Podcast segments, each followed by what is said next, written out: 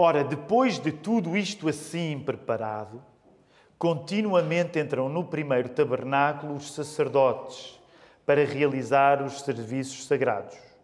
Mas no segundo, o sumo sacerdote, ele sozinho, uma vez por ano, não sem sangue, que oferece por si pelos pecados de ignorância do povo.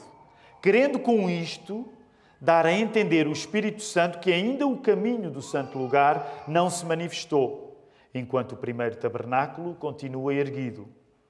É isto uma parábola para a época presente.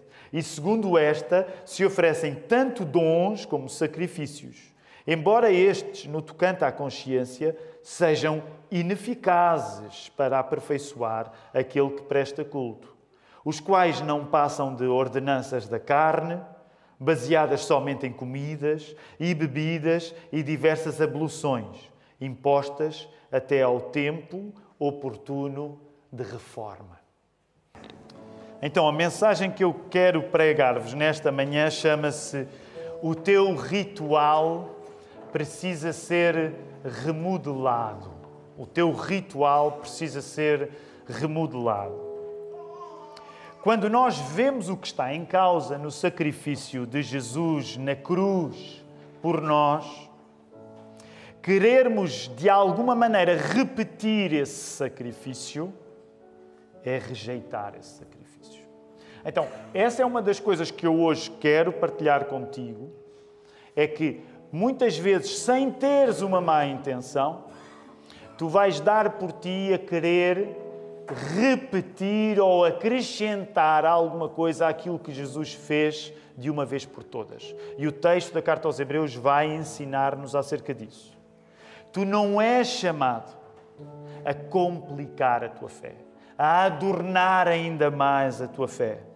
Porque quando fazemos, e mesmo que não seja a nossa intenção, quando nós queremos complicar um pouco para tornar a nossa fé de alguma maneira mais especial, o que, acabemos, o que acabamos por fazer nessa complicação é querer controlar. E hoje eu gostava de te chamar a uma coisa muito melhor que o nosso controle, mas que é a confiança naquilo que Jesus fez. É verdade que aquilo que Jesus fez pode nos, aparecer, pode nos parecer tantas vezes de uma simplicidade tal que nos sentimos ansiosos de acrescentar alguma coisa. Mas o verdadeiro poder de Deus está precisamente em nós abraçarmos essa simplicidade. E é isto que nós queremos que aconteça, e para que isso aconteça uma vez mais, precisamos de invocar o poder do Espírito Santo, porque precisamos de Deus para que a vontade de Deus seja feita em nós. É por isso que vamos voltar a orar nesta hora. Querido Deus, obrigado uma vez mais porque nos levantamos da nossa cama com saúde e energia pelo facto de sermos uma igreja cheia de juventude, por, vezes ignoramos isto. O dom que é a saúde, ir para onde queremos ir. Ó oh, Senhor, faz-nos gratos pelo corpo que tu nos dás, pela possibilidade de termos vindo a esta casa de oração, Senhor. Dá-nos alegria por estarmos aqui, porque tu tens cuidado de todos os detalhes para que nós aqui chegássemos. Ao mesmo tempo, Senhor, nós não queremos ficar apenas concentrados nesta casa de oração, porque por Lisboa, Portugal, o mundo fora, outros irmãos se juntam a esta hora e horas diferentes para fazer o mesmo que nós estamos aqui. Nós pertencemos a uma multidão de pessoas que tu amas e que chamaste pelo teu amor. Ó oh, Senhor, e nós viemos com fome. Nós queremos sair daqui com a, a nossa barriga espiritual cheia. E por isso nós pedimos que tu me guies agora na pregação desta palavra e alimentes a todos. Nós não temos vergonha de te pedir por alegria, porque esse é o teu plano para a nossa vida, que Jesus seja o nosso gozo maior. Ó oh, Senhor, e nós pedimos que isto possa acontecer por cada pessoa aqui, pedimos que possa acontecer até com alguém que ainda não te conhece a tua palavra que nunca volta para trás vazia, que ela possa nesta manhã conquistar salvação onde ela ainda não existe, Senhor. E que tu possas em todos fortalecer aqueles que estão aqui reunidos, mas aqueles também que usam a transmissão da internet para ouvir a tua palavra. Ó Senhor, faz estas coisas acontecer. É isso que nós oramos. Não oramos na nossa força, na nossa capacidade, porque todas elas passam. Mas oramos no nome do Senhor Jesus. Toda a igreja pode responder com convicção? Amém. Vamos voltar à palavra, queridos irmãos. Quem já tinha saudades, não é? Carta aos Hebreus. Foi bom o Advento, o Natal. Dia 6 foi sexta-feira, quando voltei a casa. Já não havia pinheiro de Natal, porque nós somos muito rigorosos com as datas litúrgicas. E a 6 acabou-se. Algum de vocês ainda tem pinheirinho Natal lá em casa? Alguns. Há alguns, eu estou a olhar ali para o Miguel. Miguel também é rigoroso com as datas litúrgicas, mas um pouco mais relaxado. E às vezes, o, o Miguel, o pinheiro pode durar até abril, maio, mais ou menos. Qual foi o recorde? Qual foi o recorde? Abril. Isso é... Primavera. Não, não. Então, mas estamos voltados à carta aos Hebreus, voltados à carta aos Hebreus e regressamos à carta aos Hebreus a este elogio espesso de Cristo como superior a qualquer tentativa religiosa, por muito sofisticada que pareça. Aliás, encontras essa frase agora aqui. Então, quero dar-te um tempo para respirares, mas estamos a regressar aqui ao capítulo 9 e estamos a regressar precisamente a esta linguagem teológica profunda da carta aos Hebreus. E ela vai, uma vez mais, tratar nas minúcias e exigências do sistema de sacrifícios do Velho Testamento. Porquê? Lembras-te? Porque ao longo de toda a carta aos Hebreus, acredita-se que aquelas pessoas que estavam a receber esta carta sentiriam a tentação diante das dificuldades que estavam a atravessar por ser cristãs de regressar ao judaísmo. Então o autor faz uma viagem incrível em que vai comparar com muito detalhe Cristo com as melhores coisas que o judaísmo tinha para oferecer. Os anjos, os sacerdotes, Moisés, por aí fora. E agora no capítulo 9 regressamos a essa comparação. E é por isso que entramos numa linguagem detalhada, que precisamos sempre de voltar a fazer algum contexto, porque o texto é longo e nós vamos atravessá-lo rapidamente, mas eu gostava que tu uh, compreendesses no verso 9. Olha para o teu verso 9. Porque o verso 9 vai servir de eixo para a nossa reflexão nesta manhã e resumir a parte fundamental que estamos a ver do argumento de Hebreus 9. Por isso, vou desafiar-te a poderes olhar para a carta toda, como nós costumamos dizer, lê aí na transversal, para te voltares a familiarizar com o que o texto diz e compreenderes, à medida que vamos mencionando alguns versos, que todo este aparato, este aparatoso universo cerimonial do judaísmo, serve para uma coisa. Este é um dos pontos do argumento do autor da Carta aos Hebreus. Todo, todo este universo, esta floresta cheia de detalhes, de rendas religiosas, serve para uma coisa: para chegar até Cristo. E neste sentido, nós podemos dizer que não é Cristo que deve ser explicado a partir do judaísmo, mas era o judaísmo que devia ser explicado a partir de Cristo. Contras essa frase aí. Portanto, não era Cristo devia ser explicado a partir do judaísmo. Apesar de também ser possível nós compreendermos algumas coisas acerca do Nosso Senhor quando compreendemos melhor o judaísmo. Mas a ênfase da carta é que o judaísmo é que deve ser explicado a partir de Cristo. Agora, eu sei que nós estamos hoje num contexto tão diferente que é difícil colocar-nos nas sandálias destes leitores. Porque nós somos, na nossa esmagadora maioria, se não na totalidade, gentios do século XXI. Mas tu tens de compreender a força desta afirmação dita naquele contexto. Portanto, estamos a falar de uma comunidade cristã que se crê de origem judaica, num mundo em que o cristianismo é um movimento novo, que estava a sair dentro do quê? Precisamente do judaísmo. Ele era visto como uma seita do judaísmo. Então repare o que é que o autor da carta aos Hebreus está aqui a dizer. É preciso coragem para dizer isto. Era como se ele estivesse a dizer: não somos nós que somos filhos do judaísmo, apesar de também ser possível colocar as coisas neste sentido. Mas é o judaísmo que só pode ser considerado como alguma coisa quando considerado a partir de Cristo.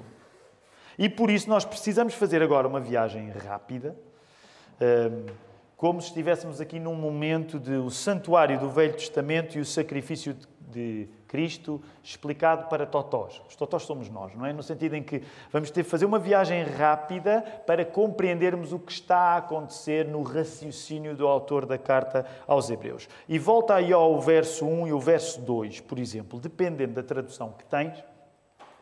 Uh, nós lemos a Almeida Revista e atualizada, mas eu, por exemplo, agora tenho aqui à minha frente também a Almeida século XXI e ainda vou usar a Bíblia para todos mais à frente. Mas, por exemplo, quando tu lês o verso 1 e o verso 2, dependendo da tua, da tua tradução, tu vais encontrar uma tenda, ou uma tenda ou um tabernáculo.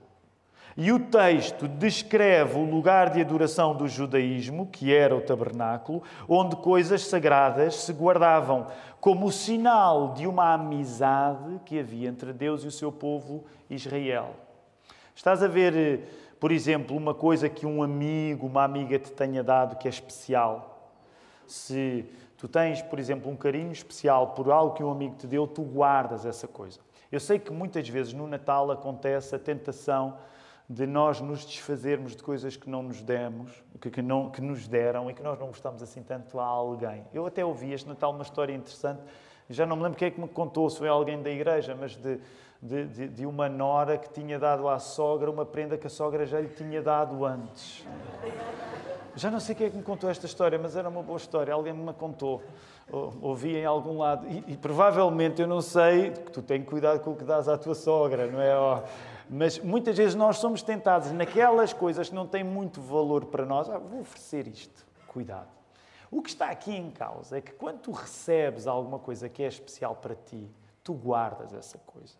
O tabernáculo, e eu sei que há muitas questões que podem nascer daqui, se tu tiveres, envia para geral, arroba, igreja da Lapa.pt. Na quinta-feira nós voltamos ao texto só para falar acerca destas perguntas que tu tenhas, ou se tiveres um número do WhatsApp dos, do, dos pastores, envia para nós. Nós falaremos acerca disto, porque há muita coisa que está aqui a acontecer na carta aos Hebreus. Mas o que estava em causa agora ao falar-se do tabernáculo, que nós sabemos que foi o prototemplo, era tu compreenderes que aquilo que era sagrado dele também passava por aquilo que o tabernáculo guardava, os seus objetos. E no verso 2 e 3 tu vais ouvir falar sobre candelabros, sobre pães, tu vais ouvir falar no altar de ouro, tu vais ouvir falar na Arca da Aliança. O que é que a Arca da Aliança tinha? Três coisas. Lembram-se? Tinha as, as tábuas da lei, tinha a vara de Arão e tinha maná.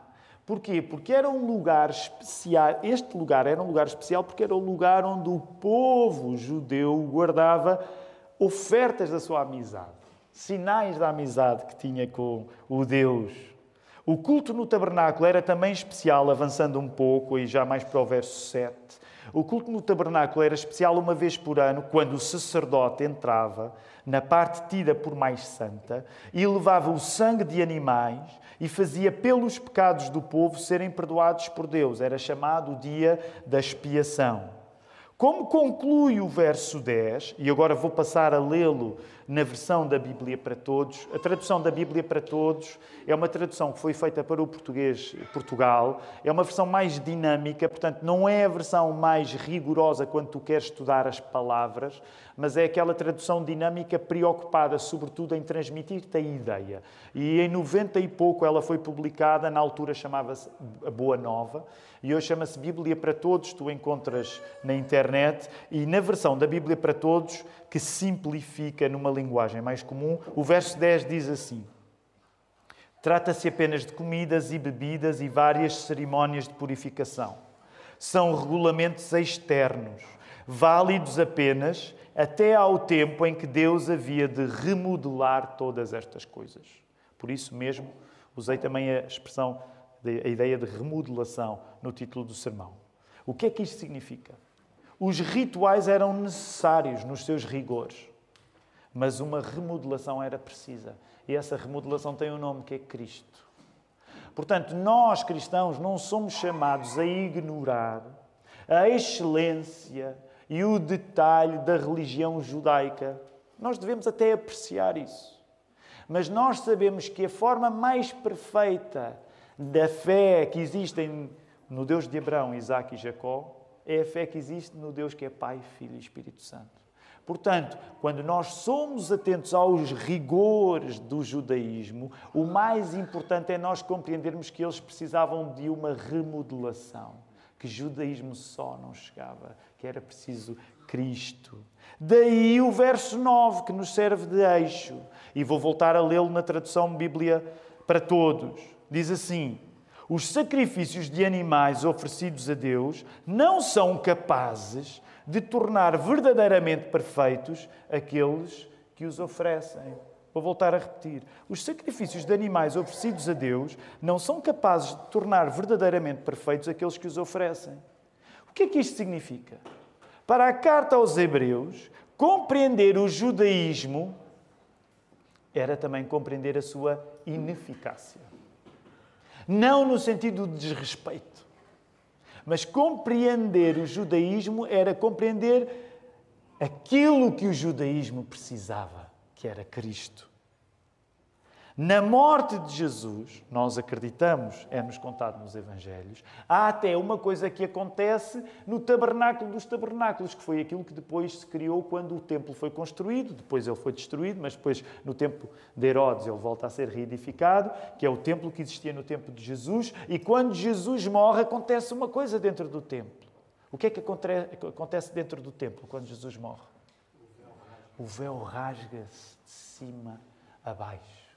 E isso significava uma coisa: o judaísmo tinha cumprido o seu papel. Isto pode ser curioso para quem não está muito versado nestes assuntos de religião, mas deixa-me dizer-te: se não fosse isto, aquela fé do Médio do Oriente que dizia respeito aos judeus não teria chegado a nós, portugueses, brasileiros, de, pessoas de todo lugar, americanos, de todos os lugares do mundo que hoje se identificam com Jesus. Portanto, quando tu vês o véu rasgado, tu não ganhas uma relação de inimizade contra o judaísmo, não precisamos de judaísmo para nada, mas tu percebes que o melhor do judaísmo era depender de Jesus. E por isso, todo esse sistema, por muito sofisticado que fosse, ele passou a ficar obsoleto. Essa primeira tenda já não vale muito quando tu tens a segunda tenda, o segundo tabernáculo, o segundo templo, que é o próprio Jesus. Agora que tens Jesus, tu não precisas de andar para trás. Que era a tentação daquelas pessoas que estavam a receber esta carta. E deixem-me dizer que é tentação para ti. Em 2023, acredita no que eu te vou dizer. Não é preciso saber o futuro para dizer isto. Tu, em 2023, vais ser tentado em abandonar Jesus. Pode não ser necessariamente numa grande frase. Estou a ser tentado em abandonar e abjurar a minha fé cristã. Provavelmente não vai acontecer assim mas tu vais ser tentado em deixar Jesus para trás. E eventualmente voltar a coisas que te pareçam mais sofisticadas e que te fazem sentir mais no controlo da tua vida. Acontece que entra Cristo. A verdadeira entrada do templo já não é dos sacerdotes, mas é de Jesus. Tu encontras isso no verso 12. Se quisermos, entra a entrada de Cristo. O sangue vertido já não é dos animais, mas é o sangue dele mesmo, com muito mais poder. É isso que tu encontras no verso 14.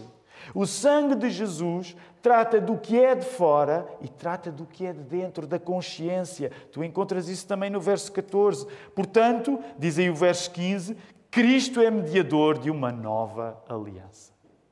Cristo é mediador de uma nova aliança. Quando a Bíblia diz portanto, ou sempre que se diz portanto, é porque é lógico aquilo que se está a dizer. Quando nós dizemos portanto, é porque estamos a dar um passo em frente com a nossa cabeça, com a nossa lógica. Do mesmo modo que para se ter um testamento é preciso haver uma morte, a de Cristo garante o que nenhuma morte dos animais conseguia. Também é isso que encontras no verso 17. Do mesmo modo, eu não sei quantos de vocês já receberam testamentos. Uh, na vossa vida, não é? Por um lado, ninguém quer receber testamentos porque significa que alguém morreu. Mas é? Talvez alguns de vocês pensem no testamento que algum tio ou uma tia ou um pai, se vocês forem ricos, vos vão deixar. Aliás, é, também é por isso que é, é assinalavelmente escandalosa a parábola, do, a chamada parábola do filho pródigo, porque é o filho que, para ter o dinheiro do pai, na prática, o que é que ele preferia? Que o pai morresse. É isso que está em causa quando tu queres um testamento antes da pessoa morrer. Tu estás a dizer, prefiro ter o que vou ganhar com a morte do que que esta pessoa manter-se em vida. Agora repara, a coisa curiosa que está aqui a acontecer é que geralmente nós pensamos em testamento uh, e pensamos mais na questão da morte. Mas na Bíblia o testamento é uma questão de aliança, portanto é uma questão de vida. Se muitos animais, ao longo de anos e anos e anos, foram mortos, com o sentido de dar a consciência àquele povo de que eles precisavam do próprio Deus para resolver o pecado que praticavam contra ele. Agora imagina a eficácia já não de um animal, mas de Cristo, que de facto é o Cordeiro. É isso que o autor da carta aos Hebreus está a querer que as pessoas compreendam. Onde há um testamento, há uma aliança e há uma morte que também significa vida. É isso que o autor da carta aos Hebreus queria que aqueles judeus compreendessem. Olha, se vocês colocaram a confiança num sistema tão sofisticado de sacrifícios, eu compreendo que essa sofisticação tenha enchido os vossos olhos. Mas o poder da morte deste cordeiro é superior a todos os milhares e milhões de animais que até então teriam sido mortos para tratar do problema do pecado. E a coisa que Cristo fez é tão extraordinária ao ponto de, sabemos pela palavra, é irrepetível. Irrepetível. Do mesmo modo como seremos julgados uma só vez, uma só vez também foi preciso que Cristo expiasse os nossos pecados. Tu encontras isso entre os versos 26 e 28. Quando se apercebe aquilo que está em causa no sacrifício de Cristo na cruz, repetir é rejeitar. Sabes, é por isso que nós somos cristãos evangélicos em 2023. É por isso que, por exemplo, no nosso contexto de maioria católica, eh, essa ênfase na simplicidade é aquilo que nos faz permanecer protestantes. Porque nós acreditamos que, mesmo que haja uma boa intenção na ideia da morte de Jesus se repetir, nós lemos aqui na palavra que, da mesma maneira como tu serás julgado uma vez, uma vez só, Cristo foi dado. É por isso, por exemplo, nós não temos a transubstanciação. Não temos o mesmo entendimento da Eucaristia, da ceia do Senhor, que a Igreja Católica Romana tem, porque uma vez só. E a coisa curiosa é que há aqui até uma sugestão interessante. É que por trás da boa intenção de repetir, pode haver de facto o pior que acontece, que é a rejeição. Quando se percebe o que está em causa no sacrifício de Cristo, nós não queremos que ele seja repetido. É este valor de coisa irrepetível que deve evitar em nós a tentativa também, sabem, de um culto demasiado elaborado. Quando Cristo entra, e eu sei que isto já foi pregado na última mensagem que vimos acerca da carta aos Hebreus, quando Cristo entra, entra também o valor da simplicidade como o valor de lhe responder. E deixa-me só sublinhar isto, disse no primeiro turno e quero voltar a repetir, apesar de não, não estar aqui escrito no sermão. Eu, eu, creio que ainda é importante, mais importante afirmar isto, tendo em conta que somos uma igreja, eh, costuma-se dizer assim, de doutrina reformada. Porque eu sei que muitas vezes entre nós, dados à profundidade teológica, pelo menos em comparação com muitos outros contextos evangélicos que parecem não ter a mesma preocupação de profundidade teológica que nós tentamos ter, mas vem uma tentação. E é por isso que eu estou a falar de nós, eu não estou a falar dos outros. Falar dos defeitos dos outros é gratuito. Nós devemos é falar dos nossos defeitos. Então, muitas vezes existe uma tentação mesmo entre nós, os de doutrina calvinista. E ao dizer isto, mais uma vez aproveitar para explicar, ninguém precisa ser calvinista para fazer parte desta igreja, porque o JC que salva não é João Calvino, não é? Jesus Cristo. Portanto, tu nem sequer precisas ser calvinista para fazeres parte da igreja da Lapa, porque Calvino ainda não salvou ninguém, que eu saiba. Um, mas quero dizer-te uma coisa: há muitas vezes a tentação para o nosso contexto teológico de ai, agora vamos reconstruir aqui o culto como os puritanos o faziam em 1780 e troca o passo. E a intenção é boa, até porque, se tu reparares, na Lapa, nós somos uma igreja, em comparação com a maioria das igrejas evangélicas, nós somos até uma igreja razoavelmente organizada no seu culto. Tanto que volta e meia evangélicos que chegam aqui, ah, parece a igreja católica. Enfim, as coisas que a pessoa tem de ouvir. Mas, hum, mas tendo dito isto, tendo dito isto, eu falo para a nossa equipa, vamos dizer assim, este termo não é muito bonito, cuidado com o desejo de às vezes termos um culto todo ele cheio de rococós. Porque isso pode ser uma tentação, não intencional da nossa parte, mas de estarmos nós a apresentar alguma coisa a Deus. Estão a ver? O meu culto não é um culto qualquer. E é nessa altura que nós temos de nos lembrar, mesmo aqueles que se sintam mais calvinistas, não se esqueçam. Joel, não te esqueças, somos batistas. Somos batistas. Amamos todos, ok? Mas há aquele lado assim low church que tem de vir ao de cima. Estão a ver? Aquele lado low church. Joel, não te esqueças. Isto é uma piada, aqueles que já fizeram o curso com o Joel o ano passado percebem esta piada, mas ao dizer isto, o Joel é um batista convicto, tá? ok? É um batista convicto. Dirias isto, eu agora não vou sair daqui enquanto não disser. Amém, exatamente. Vamos voltar ao texto, eu não sei como é que fui lá parar. Um, ok, já sei, vamos voltar aí. Cuidado com a tentação de um culto muito ornamentado, de um culto historicamente perfeito. Não existem cultos historicamente perfeitos. Se tu estivesses num culto onde te fosse dada a garantia de não haver erro, tu não estavas num culto, estavas numa sinagoga de Satanás, porque é Satanás que promete esse tipo de coisas. Lembras-te da pregação que Jonas Madureira pregou? É Satanás que, que te oferece esse tipo de horizontes. Uma religião de lustros e de cerimónias mete-nos sempre a caminho do velho tabernáculo e não do verdadeiro templo que é Cristo em carne e osso. E essa é uma das coisas que eu quero dizer àqueles que, como eu, até são mais assim da reforma e gostam dessas discussões, mas cuidado. Uma religião de lustros e cerimónias mete-nos a caminho do velho tabernáculo e não do verdadeiro templo que é Cristo em carne e osso. Por isso, muitas vezes a tentação comum é um novo sacrifício, é um novo dom, uma nova habilidade, que, deixa-me dizer, não se limita só aos de teologia reformada. Aliás, muitos de vocês que vieram, por exemplo, de um contexto às vezes mais neopentecostal, dizem as campanhas, não é? Levava-se uma marca para o monte, ou essas campanhas que de certa maneira tentavam adicionar alguma coisa para provar uma qualidade extra, porque nós somos tentados sempre em apresentar uma qualidade extra a Deus. E o que Deus nos chama é: podes guardar as tuas qualidades extra para ti. Tu só precisas é de confiar que aquilo que eu fiz quando enviei o meu filho chega. E é isso tu vais ser tentado a não confiar, em tentar trazer alguma coisa nova, a tentar trazer um novo nível de bondade pelo que tu fazes, pela maneira como adoras. A ironia é que o melhor que tu podes fazer é precisamente abdicar dessas tentativas. Nós não temos um culto sofisticado ou boas ações que comovam Deus. Deus não se comove do nosso culto. O que Deus quer, sabes? Isto agora não dá para falar sobre isto, talvez na quinta-feira dê.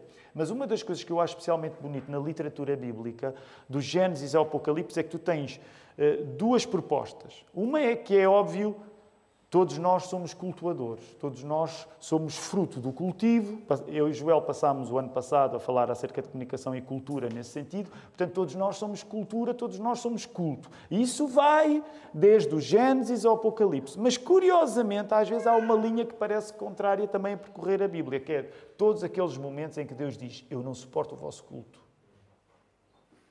Estou cheio do vosso culto. E tu tens compreender o que é que a Bíblia é para perceber o que é que está a acontecer. É por isso que a disciplina, o curso de Teologia Bíblica está a ser dado pelo Filipe, para tu saberes orientar-te. Porque essa é uma linha polémica que aparece na Bíblia. Por isso é que volta e meia, sobretudo na literatura profética, volta e meia aparece Deus a dizer: Estou farto de cultos. Porque deixa-me dizer-te uma coisa. Não há maneira tão eficaz de disfarçar a nossa fé como um culto religioso. É o disfarce perfeito para a falta de fé. Porque é que julgas que quando Jesus chega, as pessoas que lhe dão mais trabalho a nível de discussão são precisamente os profissionais do culto religioso? Porque é facílimo disfarçar em liturgia, em elaboração. Ah, isto é para Deus. E o que é que está nesse momento a acontecer? Está a ausência de Deus em nós. E é preciso tu compreenderes isto, porque tu vais ser tentado a acrescentar coisas. A única perfeição que te pode valer é a perfeição de Cristo, que fez de uma vez por todas, cumpriu a nossa salvação morrendo e ressuscitando. Coisas, muitas vezes coisas antigas ou novas experiências que te pareçam mais confiáveis, vão tentar-te em tu abandonares a paz numa coisa tão simples que te coloca tão fora de controle da tua vida. No início deste ano, uma vez mais, eu quero enfatizar a simplicidade desarmante e eficaz da fé em Jesus, numa época que, à semelhança de outras, complica para manter um controle nas nossas próprias mãos. E eu sei que nós temos falado muito acerca disto, tu encontras aí a frase. E há uma ênfase, sobretudo dos últimos tempos, que é: não é qualquer tipo, nós não estamos a fazer uma apologia à santa ignorância. Okay? Nós temos uma Bíblia aberta, portanto, Deus alegra-se da vida que existe nos nossos neurónios. É por isso que nós gastamos tempo à volta de um texto. Sabes que em muitas igrejas o tempo dos nossos sermões já é demais. Também é verdade que há outras onde às vezes nos acusam de ser de menos, mas uh, o tempo que tu passas com um texto aberto é óbvio que é a partir da ideia de que Deus quer-te todo cabeça ligada também. Mas nós, sobretudo nos últimos tempos, temos reconhecido que há muita maneira que nós temos com a cabeça de complicar. E eu gostaria que tu atravessasses este ano meditando sobre estas coisas. Será certamente um lema para mim, não tem de ser um lema para ti. Mas eu estou interessado este ano em pensar na simplicidade eficaz de Jesus e de aderir a essa simplicidade. Deixa-me dizer, enquanto pastor, acho que esta continua a ser uma grande luta para nós, ano após ano. Novas ideias aparecem, novos desafios aparecem, e sob a aparência de um passo em frente, muitas vezes podem significar um passo em trás, passo atrás em relação à confiança que tu colocas em Jesus. Pode parecer, ok, vou acrescentar isto, tenho um novo hábito. E olha, deixa-me dizer-te uma coisa. No primeiro turno, o pastor Mark perguntou se alguém tinha feito resoluções de, de início de ano. Mark, quantas pessoas é que. Praticamente ninguém. Eu fiquei um pouco chocado porque eu sou daquelas pessoas que se engana a si próprio tomando algumas decisões de ano novo, não é? Mas fiquei chocado porque pensei assim: este pessoal é, de facto é muito bom, tem a vida tão resolvida que não precisa de tomar novas resoluções. Uh, uh, mas de facto, eu não sei quantas pessoas aqui agora, depois de eu ter disto, vocês vão se sentir eh, pressionadas, naturalmente. Mas quantas pessoas é que tomaram resoluções de ano novo? Eu tomei, eu tomei. Isto é uma igreja, é, vocês são os queridos, está tudo resolvido na vossa vida, é impressionante.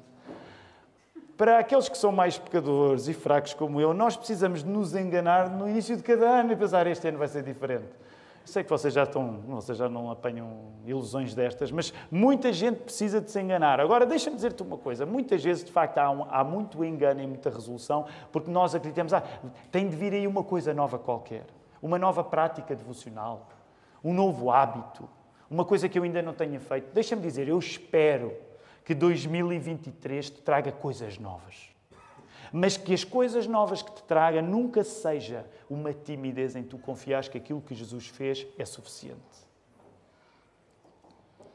Quero terminar por isso fazendo aqui um apelo, um apelo de encorajamento. Eu sei que não vai parecer sempre um encorajamento, mas é um encorajamento. É a nossa moda à lapa de encorajar. Deixa-me encorajar-te. Resolve-te a agir com base na simplicidade libertadora do sacrifício de Cristo.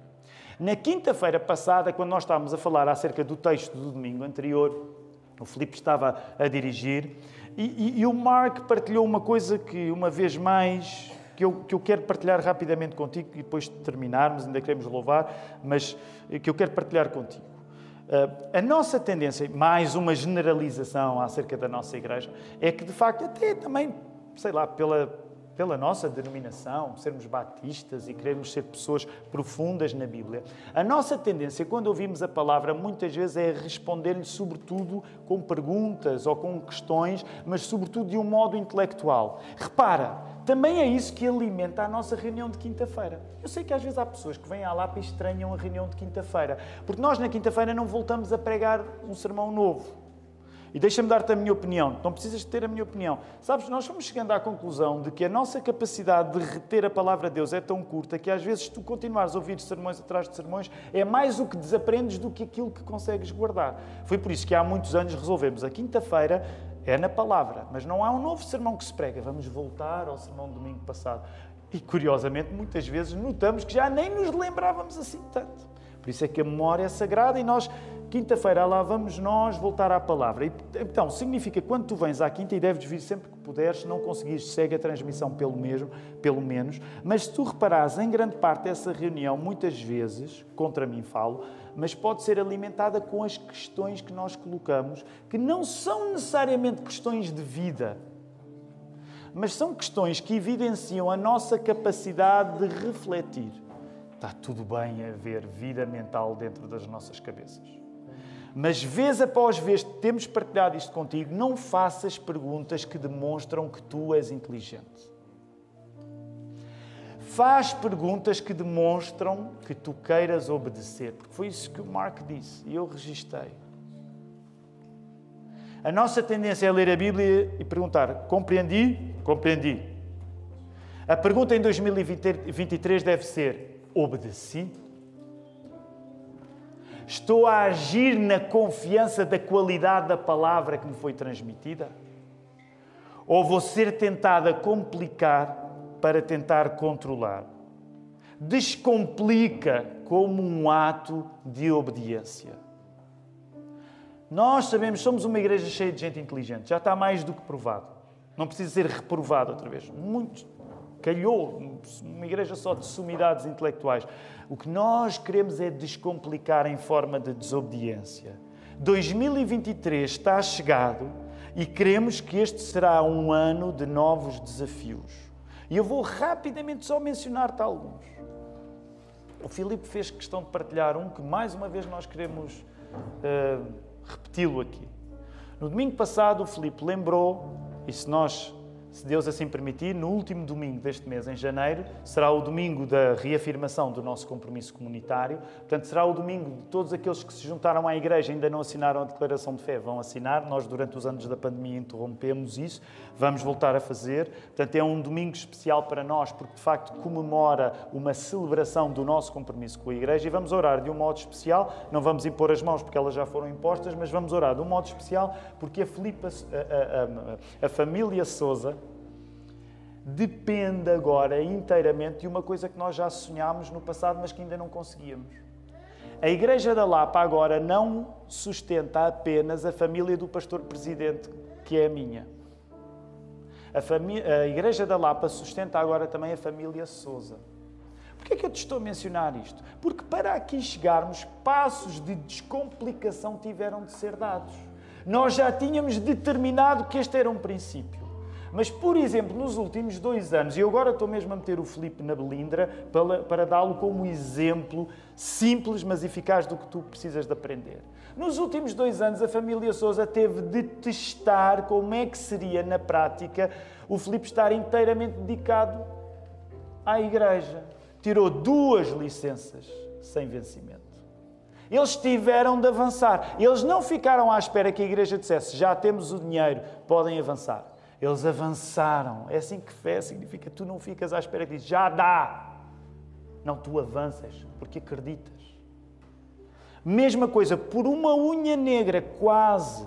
Este domingo poderia ser um domingo em que eu estava a fazer um aviso a dizer que iam começar novas reuniões para a plantação de uma igreja nova mas houve uma porta, uma porta que aparentemente se fechou, mas nós ainda não aceitámos esse não. Mas para te dizer que estamos a uma unha negra de começar a plantação de uma nova igreja da Lapa, porque é esse o nosso objetivo, é cumprir Mateus 28, a grande comissão o que eu te estou a dizer é que há muita coisa que em 2023 vai ter de acontecer. Sobretudo, nós queremos dar a prioridade às coisas que acontecem fora daqui, abrir igrejas novas, ajudar igrejas antigas, mas também sabemos, eu também ouço e com razão, há coisas que nós precisamos de fazer aqui dentro. Né? Algumas pessoas notam, começa o inverno, aquela parede está tão feia, as paredes estão feias, os a Alcatifa está molhada, precisamos fazer aqui umas obras. Portanto, nós vamos precisar de descomplicar a nossa fé. E não há descomplicação da nossa fé sem nós darmos mais. Isto também é aquele primeiro sermão de 2023 em que alguém fala em dinheiro para te dizer vais ter de dar mais. Okay? O Filipe guardou as coisas no primeiro, que era para eu no segundo entrar a matar. Tu vais precisar dar mais dinheiro à igreja. Porquê? Dar mais dinheiro à igreja é apenas o reflexo da nossa confiança da nossa confiança em Deus, de uma simplicidade que não somos nós que a conquistamos, mas que agimos com base naquilo que Jesus fez por nós. Há muita coisa boa para acontecer em 2023. Mas nada disso acontecerá sem este passo de confiança. Dá de ti com a mesma simplicidade transformadora com que Jesus se deu de si a nós, para chegar onde nenhuma complicação conseguiu chegar. E deixa-me terminar só fazendo uma última nota. Porque disse que queria sublinhar uma vez mais a palavra simplicidade, mas por favor, quero só qualificar. Não confundas simplicidade com improviso. Não confundas simplicidade com improviso. Não confundas simplicidade com a ausência de excelência. E vou dar só a última ilustração. Tu sabes numa igreja como a Igreja da Lapa, sabes, sabes onde é que o livro da vida está, não sabes? O livro da vida é as escalas de serviço da nossa igreja. Portanto, aqueles que vão para o céu são aqueles que estão nas escalas. Se tu não estás nas escalas, provavelmente vais para o inferno. E, portanto, tens de começar a fazer alguma coisa. Eu pensei que isto era salvação pela graça, mais ou menos. Tens de começar a fazer alguma coisa. Mas deixa-me falar, dar-te só um último exemplo, porque eu acho importante dizer isto. O desafio da rotina é terrível, porque nós. Há sempre um gesto em que alguém vai ter com os diáconos ou dos pastores e diz: Pastor, eu quero colaborar, quero fazer mais. E, e, entra numa escala. E aquele primeiro momento é, de facto, é quase a entrada em Sião. Não é? E depois a vida fica vida. Fica chata, fica repetitiva. E quando tu dás por ti, Tu já começaste a servir porque estás na escala. Deixa-me dizer-te isto com amor. Tu não estás a servir porque estás na escala. Eu não estou a pregar porque estou na escala. É verdade que nós temos uma escala de pregação. É verdade que nós temos a escala, essa escala é uma maravilha porque de facto facilita muita coisa, mas tu não estás a servir porque estás na escala. Tu estás na escala porque decidiste servir. E é isso que tu tens de lembrar. Eu não estou a pregar, eu não estou a pregar porque sou pastor. Apesar disso também se poder aplicar. Eu sou pastor porque disse sim a pregar. E é isso que tu tens de, em 2023 lembrar no meio da rotina da coisa que fica chata. Nós queremos responder à simplicidade não é com a ideia de bacalhau basta, é com excelência. Porque, apesar da morte de Jesus nos parecer simples demais para poder ser eficaz e verdadeira, a morte de Jesus, na sua simplicidade, é uma dádiva total e perfeita. E, portanto, tu és chamado não a ter de repetir o mesmo que Jesus fez, porque isso seria rejeitar o que Jesus fez, mas em agir em conformidade com essa simplicidade que é tu inteiro. E é isto, é esta a fasquia para 2023 que nós queremos colocar. Vamos adorar Jesus, vamos declarar isto com as nossas vozes. É isso que queremos fazer nesta hora.